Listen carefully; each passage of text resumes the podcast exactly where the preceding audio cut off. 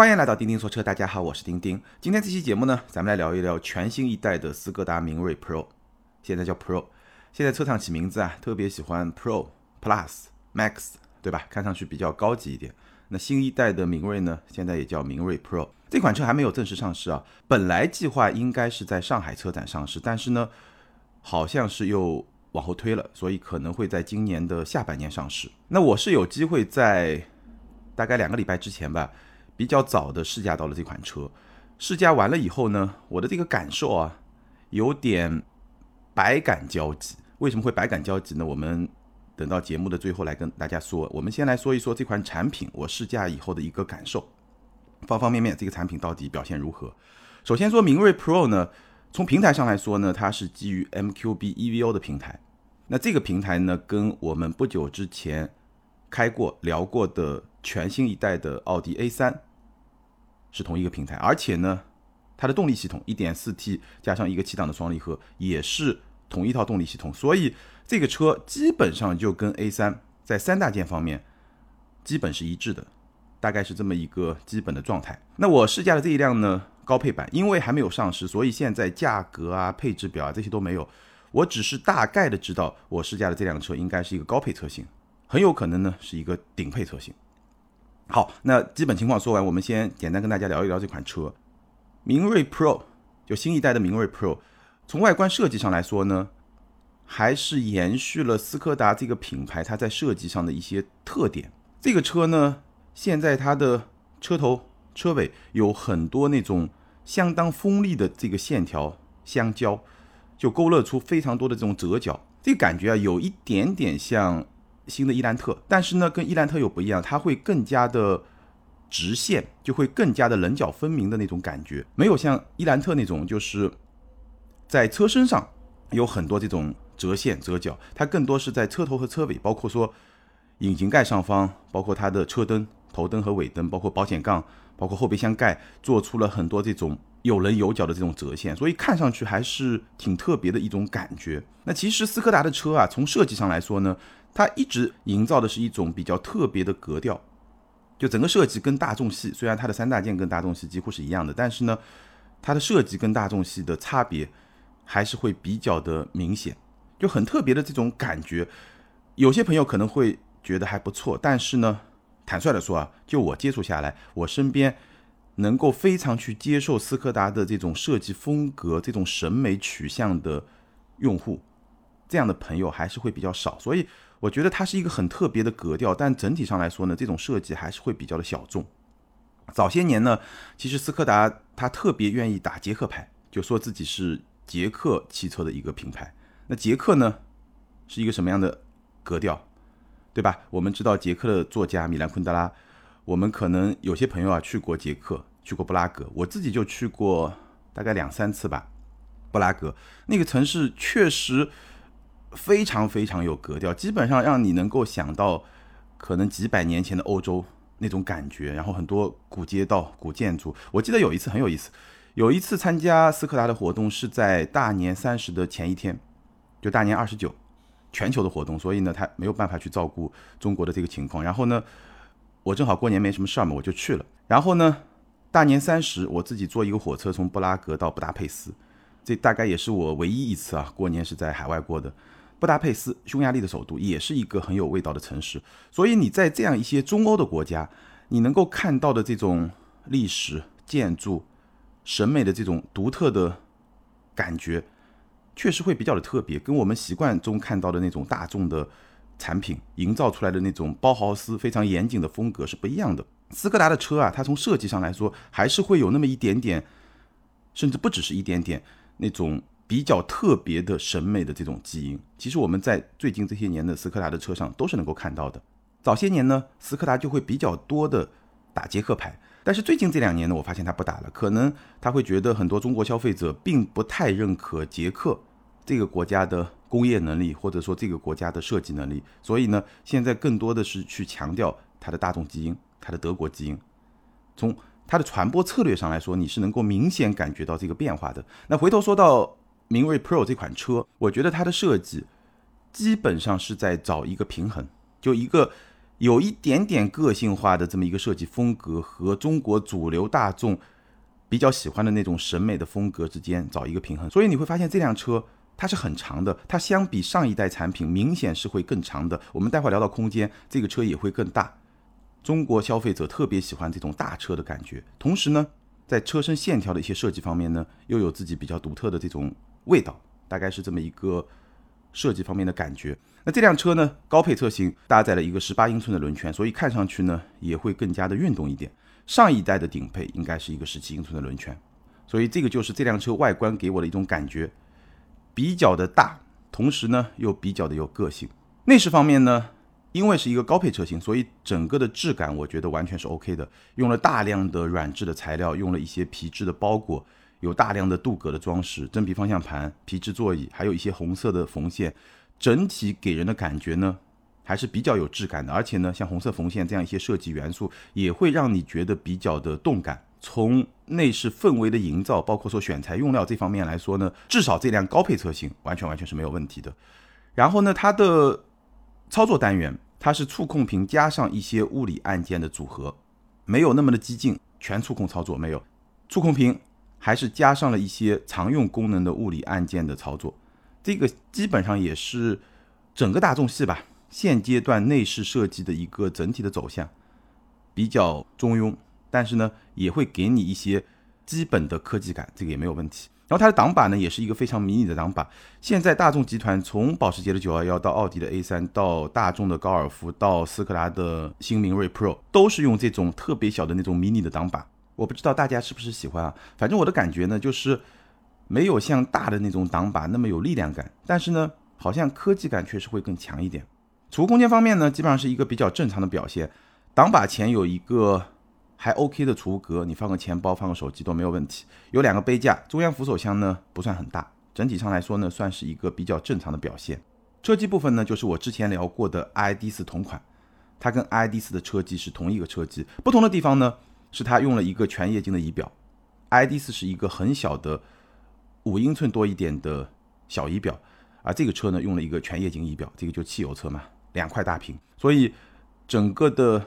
感觉还是不错的，而且这个全液晶仪表是支持地图全屏显示的。那我之前聊到 iD4 的时候呢，我提到它的这个车机啊，偶尔会有一些卡顿。我在录完那期节目之后，我有机会跟大众的工程师呢有一次简单的交流，我就问他们这个车机是一个什么样的情况。然后呢，他们跟我说，iD4 的车机它的底层有三层，第一层呢就最底层呢是跟车辆控制相关的一些。功能我忘了是基于一个什么系统来做的，那套系统应该是汽车行业内的一套系统。那这套系统呢，会非常的封闭，它跟车辆控制相关。然后中间那一层呢，是用来控制娱乐啊、车载导航啊，包括登录系统，这个是用 Linux 来做的。最上面一层呢，是用安卓系统来做的，所以呢，会有更开放、更灵活、随时能够更新的一些 APP 啊这些功能。那三层，他跟我解释呢。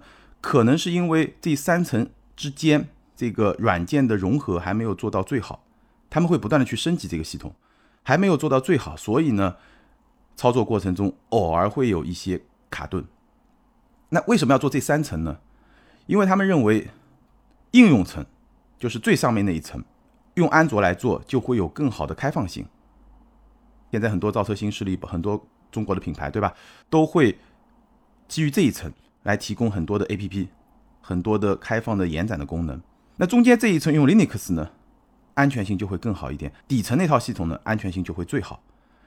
安卓因为开放，所以它的安全性就没有那么好。那大众呢，基本上就是三层这么一个架构。那我听上去这三层听上去就有点复杂，对吧？但是呢，这个就是它的一个选择，它需要让整个的系统整体更加的安全。越底层越安全，中间那一层 Linux 其实也是比较安全的。那安卓层呢，相对来说开放性更好，但是安全性会差一点。但是呢，那部分呢只影响到它一些第三方的应用，一些 APP 的功能。就像我开 ID.4，中控屏车机死机了，但是对车辆的驾驶完全没有影响。包括它还有个仪表盘，你常规的车辆行驶一些信息还是有的。大概是这么一个套路吧。我跟工程师交流得到了一些信息，也跟大家分享一下。接下来呢，空间，我刚刚说了，这辆车很大。有多大呢？明锐 Pro 车长是四七五三，轴距是二七三零。我给大家对比一下，大家建立一个概念：速腾车长四七五三，轴距二七三幺，也就是说，明锐 Pro 和速腾的车身尺寸几乎是一模一样，轴距短了一毫米，可以忽略不计。凌派车长是四七五六，轴距二七三零，跟明锐 Pro 的车身尺寸几乎也是一模一样。凌派的车长长了三个毫米，几乎也可以忽略不计，轴距一模一样，都是二七三零。马上要上市的丰田的亚洲狮，四七二零的车长，轴距二七五零，车长比明锐 Pro 还会短一点，轴距呢长了两公分。所以这样一些车，他们从车身尺寸上来说，基本上就是我说的 A 加级的轿车。但这个只是车身尺寸，一辆车的定位还要跟它的价格跟别的一些方面有关系。车身尺寸这几款车。都是介于标准的 A 级车和 B 级车中间 A 加级车，所以这辆车的后排腿部空间可以说是相当相当的宽裕。后排的腿部空间呢，对我来说差不多有两拳半，和速腾和凌派差不多，和这样一些以空间见长的 A 加级的轿车差不多，甚至相比丰田的凯美瑞，相比日产的天籁。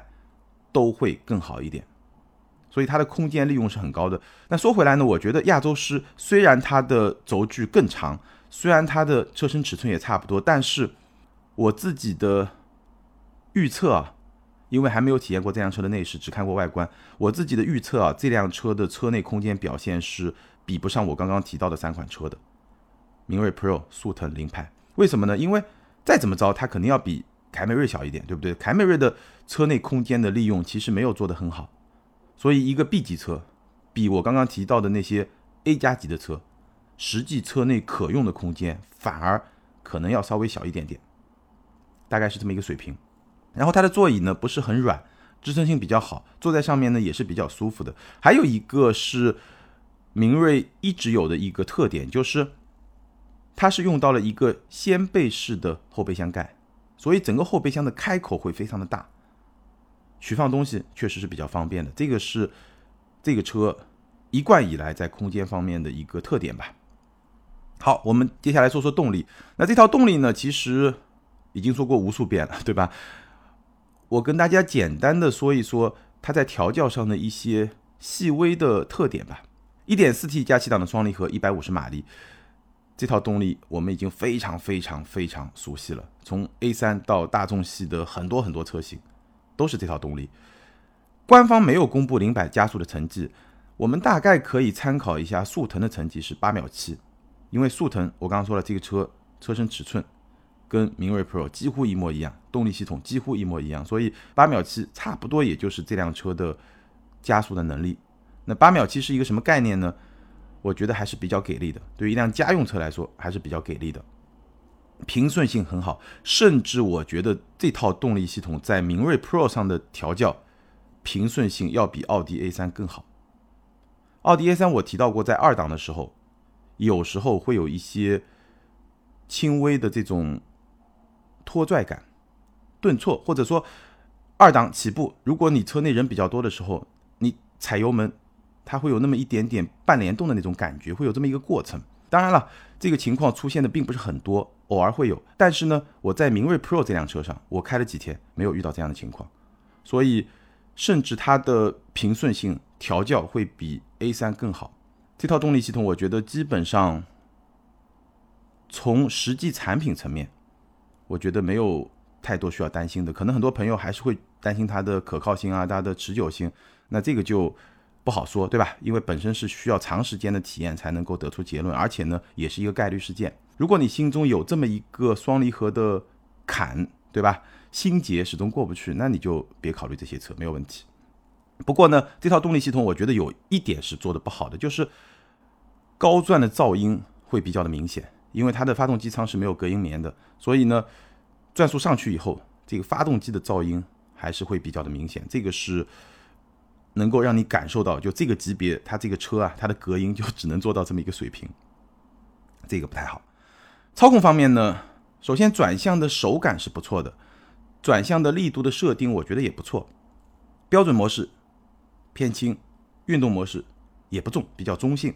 这么一个设定，对于一辆家用车来说没有什么问题。而且呢，现在它的后悬是换成了多连杆的独立后悬，这个相比上一代是有一个比较明显的升级的。因为上一代的扭力梁的后悬也是被很多网友在吐槽，对吧？现在呢，换到了一个多连杆的独立的后悬，这套悬架是我觉得这辆车上非常重要的一个亮点，滤震效果相当的不错，而且呢，它会保留一定的路感。整个底盘的整体感和质感都是不错的，所以这个底盘我会给好评。在舒适性的一端，我绝对会给好评。它不是那种很软，像开船那样的，不是。但是呢，比较有韧性，滤震效果和路感的保留达到了一个我觉得还相当不错的一个平衡。这辆车的乘坐感受好评，操控响应呢，就是一个家用车的表现，我觉得调的还是不错的，不快，但是很自然。绝对不会拖泥带水，你打方向它就过去，不会让你觉得很机敏，不会像特斯拉那样。但是呢，整个的操控的响应很自然，而且呢，这辆车虽然比较长，但是你开起来呢又不会觉得是一辆很大的车。它整个的整体感、紧致感，我觉得做的还是不错的。紧急变道或者中高速过弯的时候呢，它还是会有一定的侧倾，但是呢，支撑性也还可以，不会让你觉得很忽悠的那种侧倾，不会有比较坚定的。有一定侧倾那种感觉，所以整体上来说呢，我觉得这辆车就是一个很好开的家用车那种感觉。它的外观内饰可能会给你那么一点点动感的感觉，但开起来呢谈不上动感，但是呢不油腻，一点一点都不油腻。操控的感觉。好，我们最后总结一下，斯柯达明锐 Pro 这辆车呢，我觉得从产品力上来说，我可以给它打八十分以上，八十分出头没有问题。从性价比上来说呢？我估计啊，应该是能够达到八十五分以上，因为从过去的明锐这款车的终端的价格来看，基本上它会比速腾便宜三万块钱左右，同等的动力，同等的配置，便宜三万块钱左右。有些呢高配车型可能更多一点，中低配车型呢可能这个差价稍微小一点。但无论如何，这么一个比较明显的差价，也让这辆车的性价比。可以说还是相当给力的。当然了，现在速腾的终端的折扣也是比较大的，但是斯柯达也会有折扣啊，对不对？所以最终这个车现在还没有上市，但是我估计啊，在终端价格比较稳定以后，这个车的性价比应该不会差。但是虽然说产品力 OK，性价比更 OK，但是其实这辆车它上市以后能有什么样的市场表现，真不好说。这个就是我开头说的，会有很多感慨，就是这个车毫无疑问是一个好车，但是呢，但是呢，好车也不一定能够卖得好，这个就是一个现实。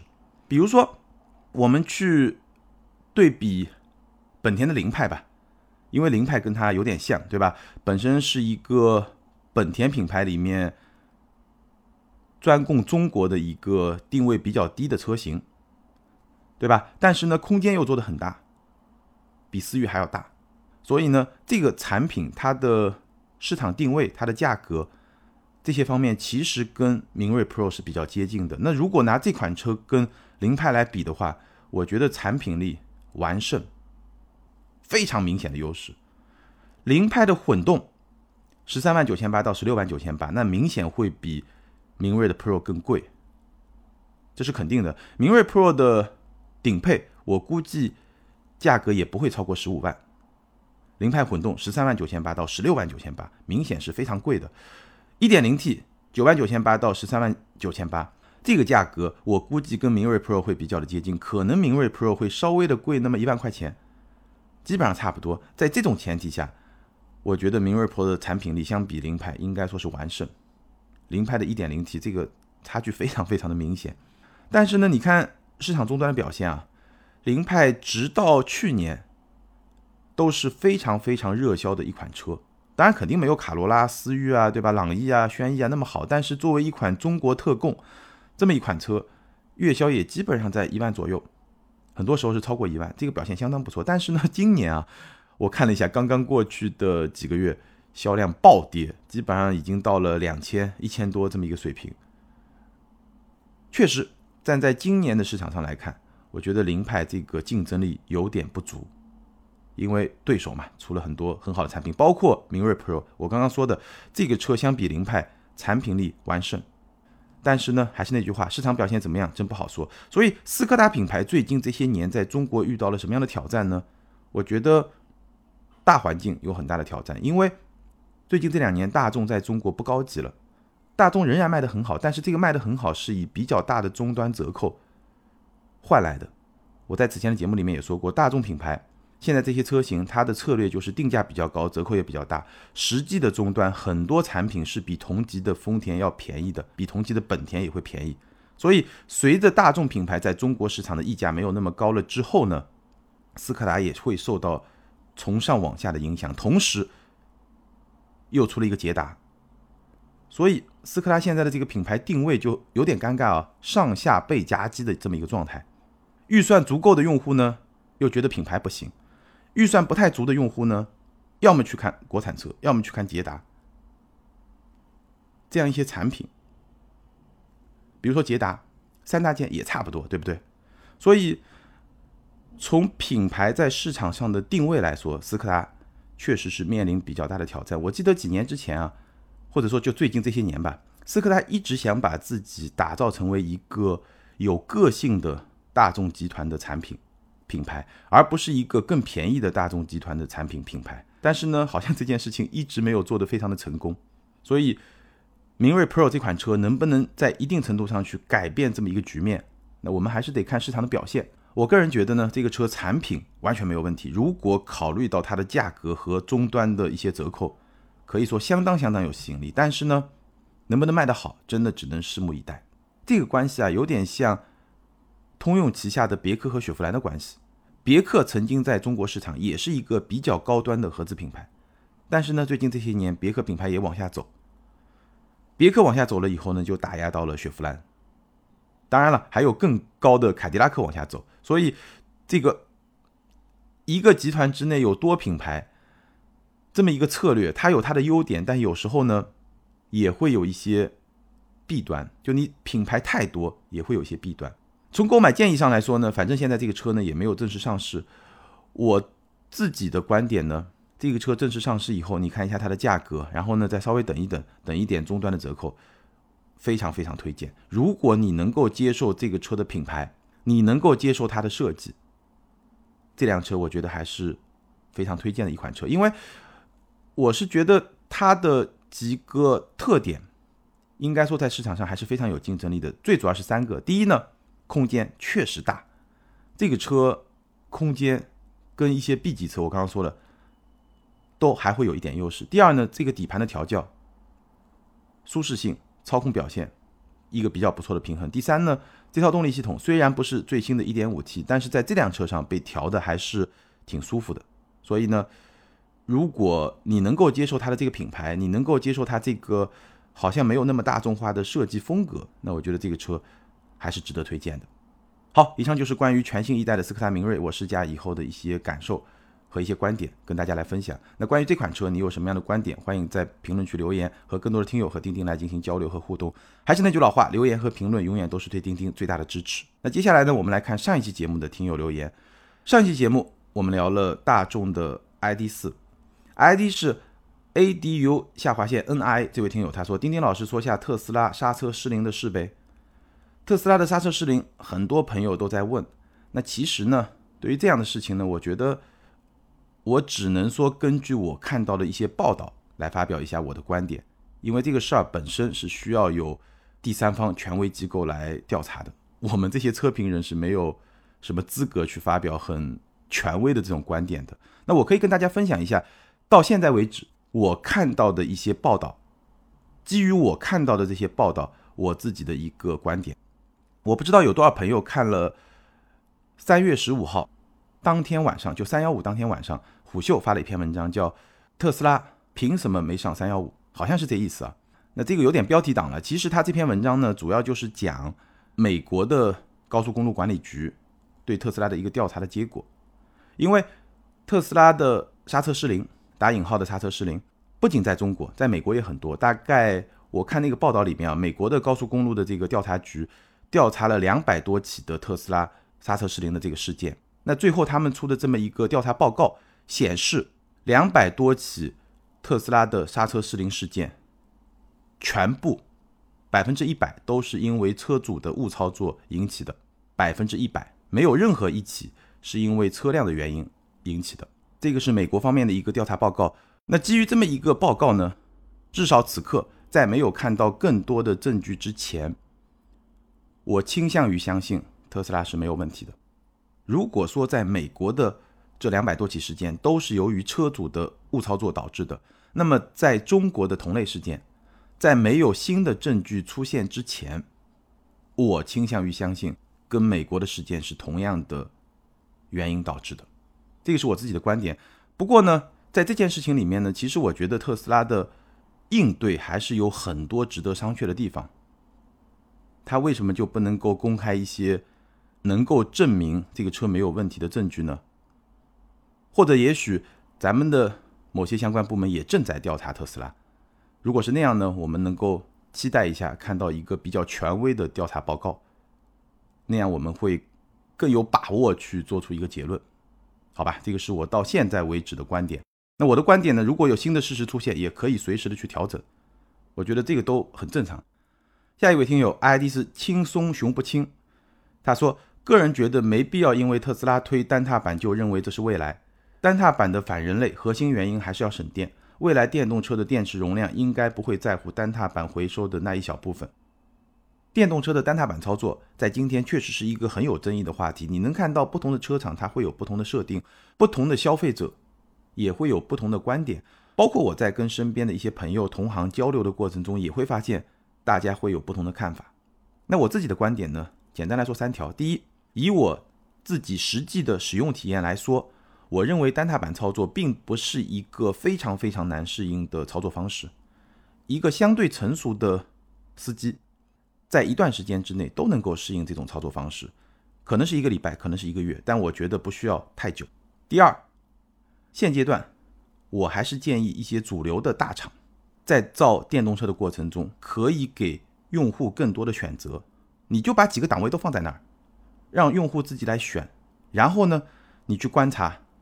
用户的使用的习惯和一些数据。第三呢，我并不认为单踏板反人类。人类从走出非洲到现在十万多年，对不对？